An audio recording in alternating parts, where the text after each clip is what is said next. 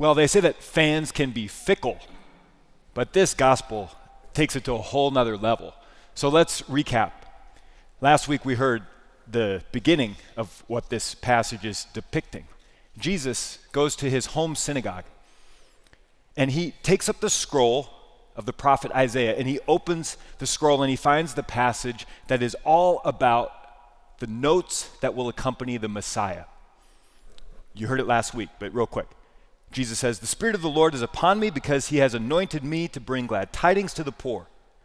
He has sent me to proclaim liberty to captives, recovery of sight to blind, to let the oppressed go free, and to proclaim a year acceptable to the Lord.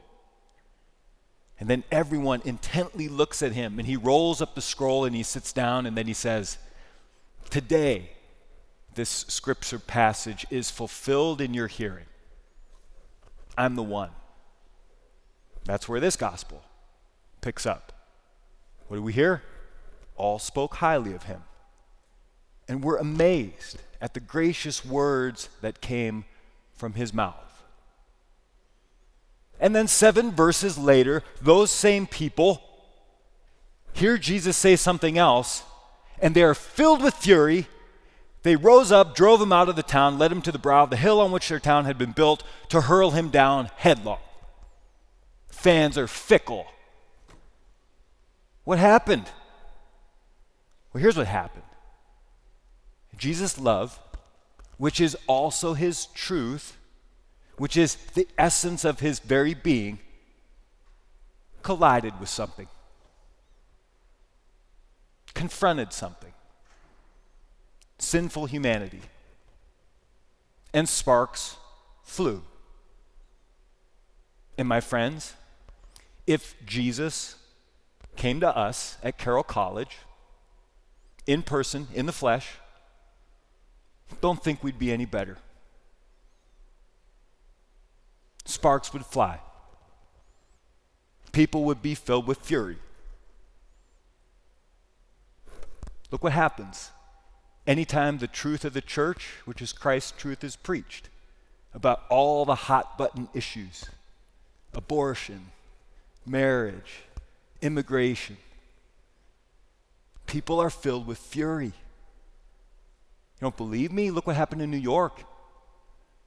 There's people just going to pray in St. Patrick's Cathedral about the sanctity of life and the protection of it, and furious people outside, all on video, all for the world to see. Because there's a confrontation. Light and dark don't mix. Jesus' grace and his love confronts brokenness and sin, and sparks fly. What we've done is actually, I think we'd be worse than the people in the gospel today. Because there's something, I'll give you a, a phrase here. This is a term that was coined in 2005. It's called moral therapeutic deism. And it's probably the religion of many, maybe most, I don't know, but many people in America. It comes from a sociologist, Christian Smith. And in 2005, he wrote a book called The Searching Soul. And in it, he interviewed 3,000 teenagers. And so the findings apply to teenagers in his study, but I think they apply to almost everybody in America. And this is what they found that among believing teenagers, they didn't see faith in terms of what our true faith actually teaches, but they saw faith as basically consisting of this it was about, quote, feeling good, happy, secure, at peace. Faith is about attaining subjective well being, being able to resolve problems, and getting along amiably with other people. Okay, that's moral therapeutic deism. All right? And that's not just for teenagers. Lots of people. They think faith is about feeling good, happy, secure, and at peace, and about attaining subjective well being. Truthfully, many of us have this perspective because it's kind of the air we breathe this turn toward the self to make the feelings and the subjective experience of the self the thing that matters most. God's not really like that. And here's what happens in a culture that kind of subscribes to that as the religious perspective, then God becomes very undemanding. So he's kind of like a divine butler or like a cosmic therapist. So he's like a divine butler. So he comes when we call. We ring our little bell, and then he comes, and then he gives us what we ask, and then he leaves until we ring the bell again. But he doesn't make any demands on us, right? Or he's like a therapist, right? So we want him to professionally help us feel better about ourselves, but not to become too personally involved in the process. My friends, that is not Jesus Christ. That is not the God who's revealed in the scriptures. That is not the Word made flesh at all. Jesus never portrays himself that way. So, stepping away from sociology, I'll give you a, a different take on this. Lion, the Witch, and the Wardrobe, right? Chronicles of Narnia, C.S. Lewis. Do you remember? You guys know that? You've read it? Okay. Do you know the? I love Mr. and Mrs. Beaver, right? And they're they're coaching up Lucy because Lucy's heard of Aslan, but she's a little scared of him. And so here we go. Lucy says to Mrs. Beaver, "Is he quite safe?" I shall feel rather nervous about meeting a lion. That you will, dearie, and no mistake, said Mrs. Beaver. Then he isn't safe, said Lucy. Safe, Mr. Beaver said. Don't you hear what Mrs. Beaver tells you? Who said anything about being safe? Of course, he isn't safe, but he's good. He's the king, I tell you. Jesus isn't safe, my friends, but he's good.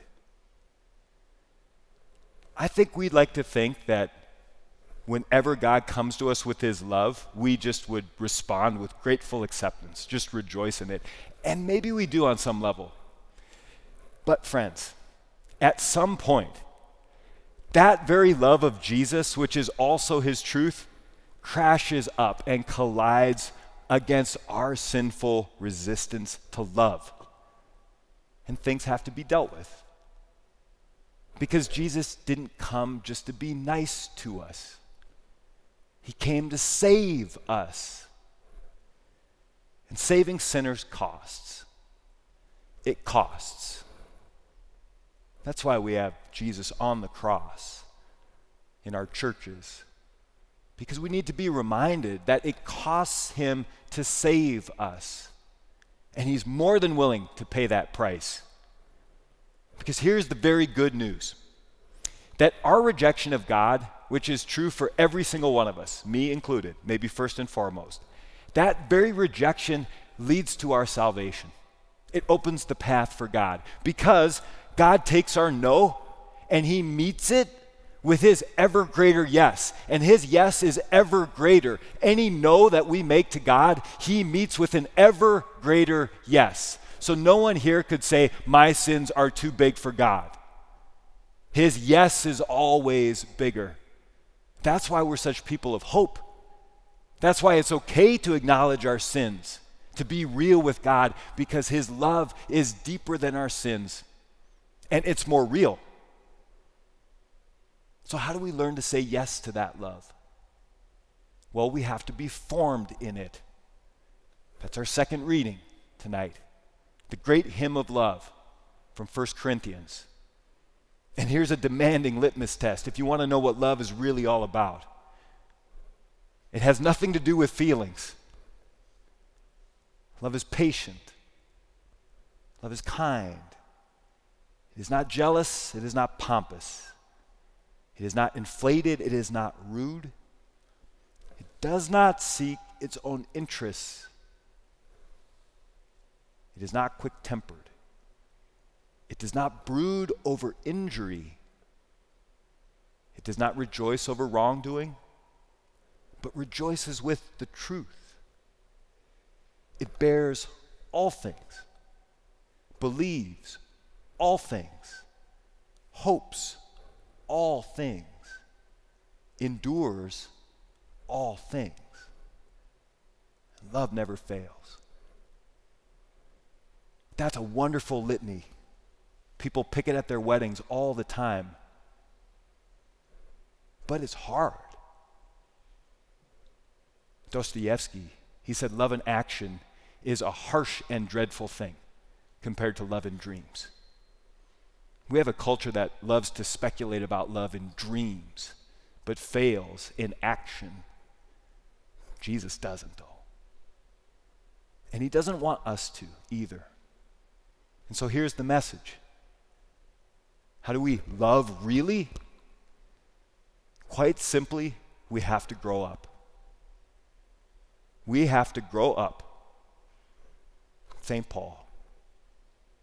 One season I was a child, I spoke as a child, thought as a child, reasoned as a child. But then I became a man, and I put aside childish things. That is good news for you and for me. We are meant to be men and women who are strong in faith, who can actually love, not just speculate about it, not just dream about it, who are substantial and sacrificial who are courageous and kind in all the right ways. And for that, we have to put aside childish ways and learn from the real man, Jesus Christ, the new man, the new Adam. He wants to form you and me to be men and women like Him, who can love like Him and will always be childlike, but will never be childish.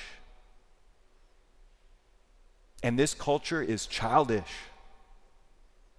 And so let's have a different move of the heart to be childlike in trust and strong in faith, mature in love. When we come to Jesus tonight, He will love us and he will challenge us because he loves us. Don't ever interpret a challenge from God as anything but loving. He will love us and he will challenge us. I've said it before, I'll say it again. He loves us right where we are, but he loves us too much to let us stay there. Thank God for that.